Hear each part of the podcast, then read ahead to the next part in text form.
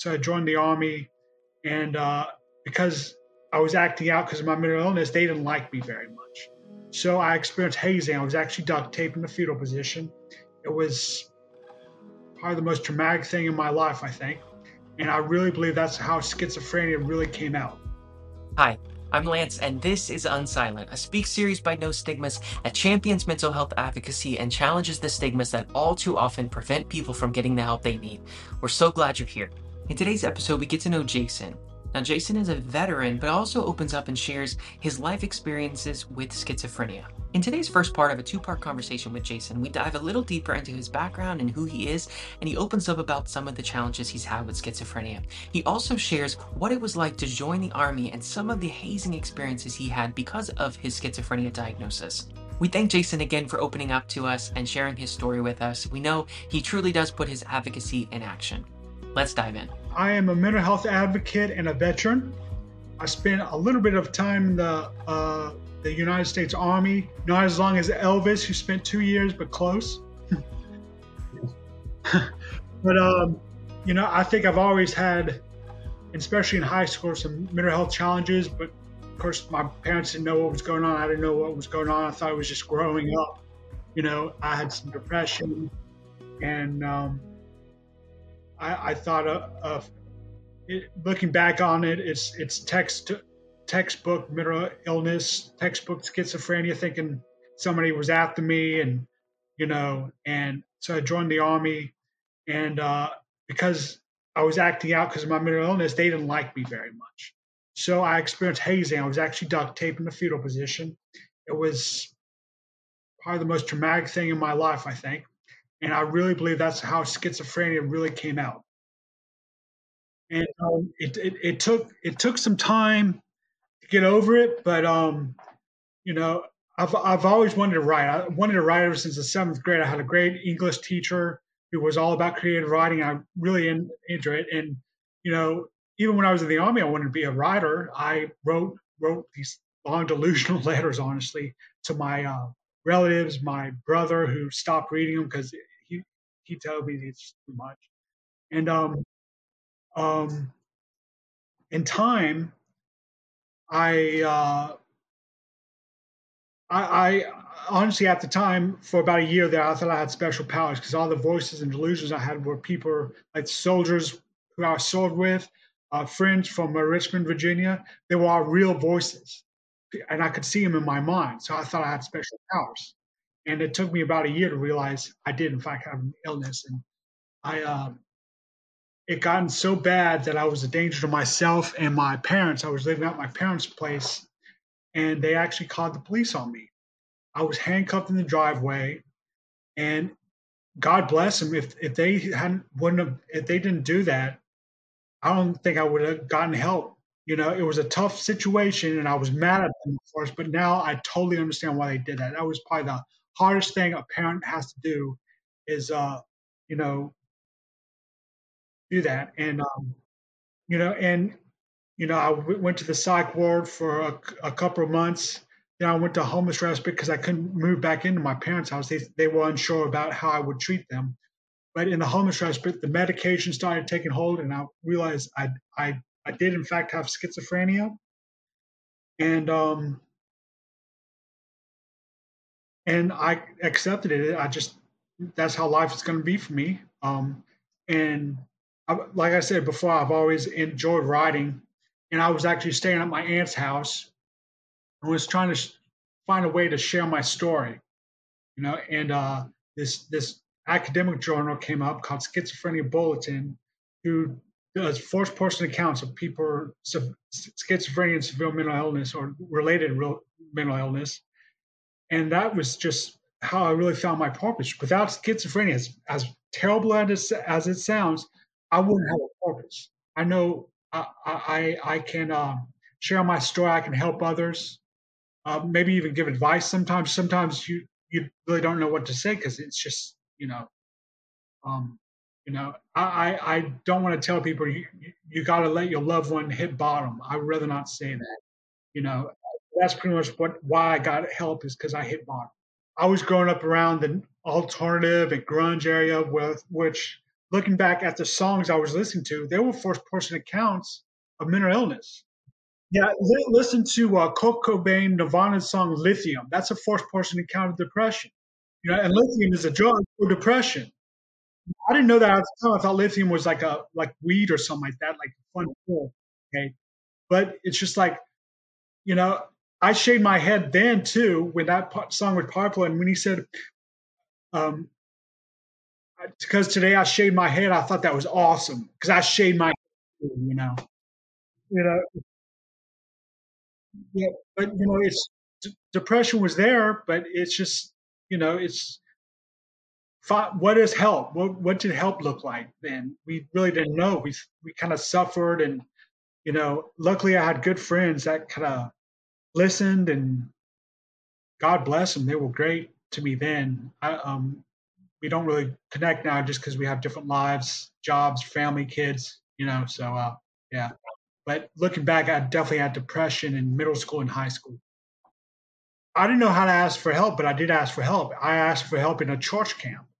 I was raised Baptist, and the it was the last night, and the last night, uh, you can say ask for prayer request or um, just just whatever, like or prayers of thanksgiving. And I said, you know, I've thought about uh, kill myself. I thought of, about suicide, and that you know, for whatever reason, I had a mohawk at the time, and that I was already stood out because the mohawk. But uh, I said that, and nobody, you know, nobody really put their arm around me or embraced me or said it's going to be okay. Let's talk to your parents. Which I don't know how I would handle that if they talked to my parents.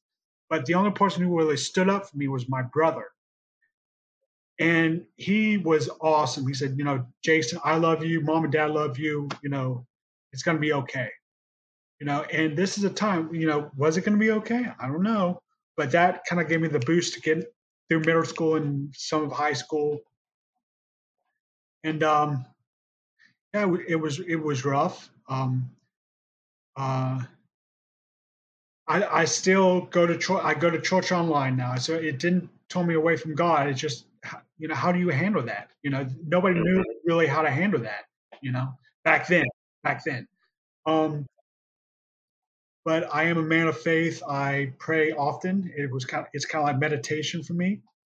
But I won't preach to you today because uh, I don't want to do that. My brother and I, I think he was uh, in high school and I was uh, my freshman. We like going to live shows. We were into punk rock, and um, uh, you know, I remember on a birthday, my my coffee was usually eleven thirty, but he one of my favorite bands were playing. He got my parents to let me stay out later so I could see this band.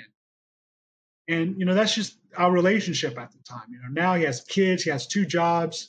You know, God bless. I pray for him all the time, just that, that he has time throughout the day to relax time where he feels uh, contented and satisfied.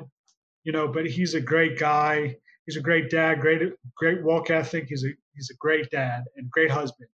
Um, still, and I love him to death. You know, I joined in 2003, and 9/11 was still pretty close in everybody's memory. Um, the thing is, I I never actually saw the footage of the planes going to the World Trade Center until I came back from the army. Because at the time, I was living in this crappy apartment. All I had was this uh, clock radio, and I listened to it on the radio because I usually, you know, I, w- I was still dealing with mental illness, and for the most part, I slept in instead of going to college, even though I only lived a block away. That day, I, I heard it on the radio, and just, you know, I'm a visual guy. I have to see it, you know. But it's just like I remember my college government teacher back in '99 saying, you know, the USA will never be uh, attacked or invaded again, and that happened, and I was like, what, you know, and just I don't know if you remember, but just walking around, everybody's eyes were glazed over, like they they didn't know what was going on, you know. Well, I believe I wanted to be a firefighter first. So I was a preschool teacher day. That's how I paid my rent. I moved out of that crappy apartment, moved into a friend of mine with a friend of mine. Um, and it's just like a friend, a friend of a friend, visited the friend, and he, he was like, I, I joined the army. I got to go back to Maine because he's from Maine, and he's was going to go to the recruitment. I was like, wow, you know, that's that's actually doing something about what's going on now. That's and it really attracted. I was attracted to the army, and you know, I I, I felt like the milit- the uh, firefighting didn't work out because there was a math, a lot of math and science. I'm not a math and science kind of guy. This this subject was uh, fire hydraulics, about how much water goes through a hose, standpipes, and all this stuff. I was just terrible at it. and so I was like, well, uh, and you know, if I join the army, I get the GI Bill, and I'll actually have health care because this was way before Barack Obama and health care. So I, I would have health care. I thought that was interesting that I would be taken care of like that. And it's just, I went on the website and I kind of took the little quiz and it says Cavalry Scout, 19 Delta Cavalry Scout.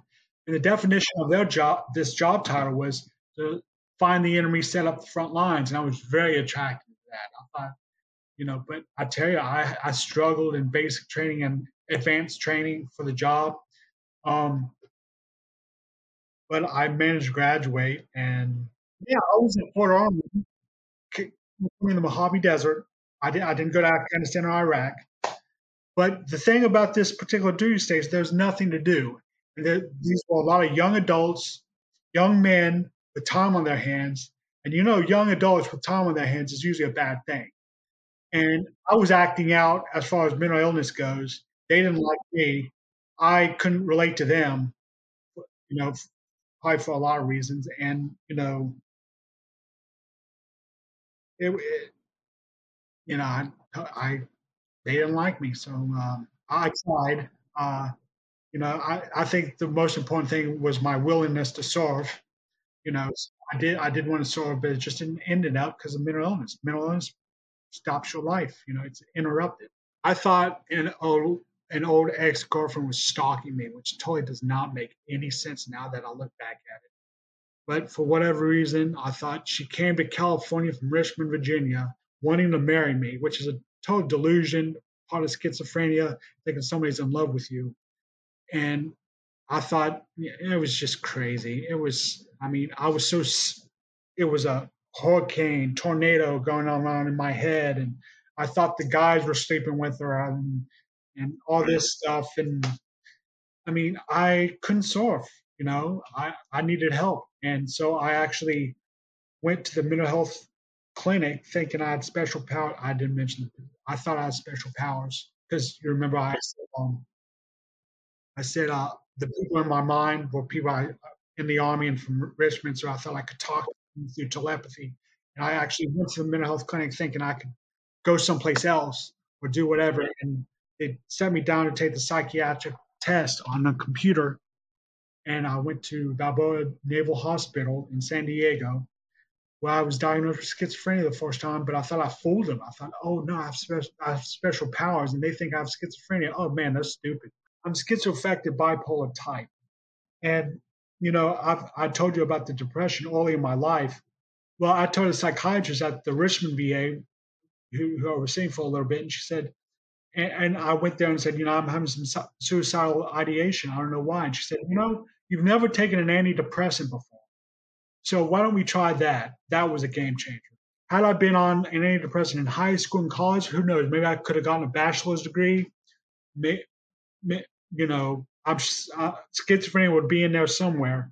I was I was in severe pain one time, and we were running, and I fell out of the run, which is probably another reason why I experienced hazing. Felt falling out of run is bad news, and my section sergeant was over me, yelling at me, and I was in tears because of all the pain in my feet. And it's just like you know, it was, oh my goodness, so much pain, such an uncomfortable moment. And, you know, it's a lot of the army is tough it out. I think people in charge, um, I wrote this article on this, the Journal of Schizophrenia Journal, that my NCOs, my officers, the people in charge of me, couldn't recognize that I was dealing with a mental illness. Look, look, when I look back at it, I thought it was obvious but they weren't trained to pick out, oh, that guy may be dealing with mental illness, you know? Instead, they got, they, they, I got so bad that they wanted to punish me with hazing and other kind of things like that. Now, in school, I think you know, teachers, professors, uh, principals, people in charge should be able to recognize somebody dealing with mental illness. Now, you know, would I've gotten up, gotten help because I was a smart ass senior year in high school? I don't know, but it's nice to hear that people care about about what you're doing. Uh, my when I was a senior in high school, I was taking this college English class, um, and again, it was another thing where I was thinking about suicide. Um, and and he was like, I just want to make sure you're okay. You're okay. And know, I liked him anyway because he treated us like adults, not like high school kids. But you know, I think they, they should be able to recognize somebody with a mental illness, that somebody's struggling. To go beyond the show, be sure to connect with us on all social media platforms at No Stigmas, and you can always reach out at nostigmas.org to connect with us and see how we can team up together to champion mental health equity for all. Remember, to break these stigmas, we must be unsilent. We'll see you next time.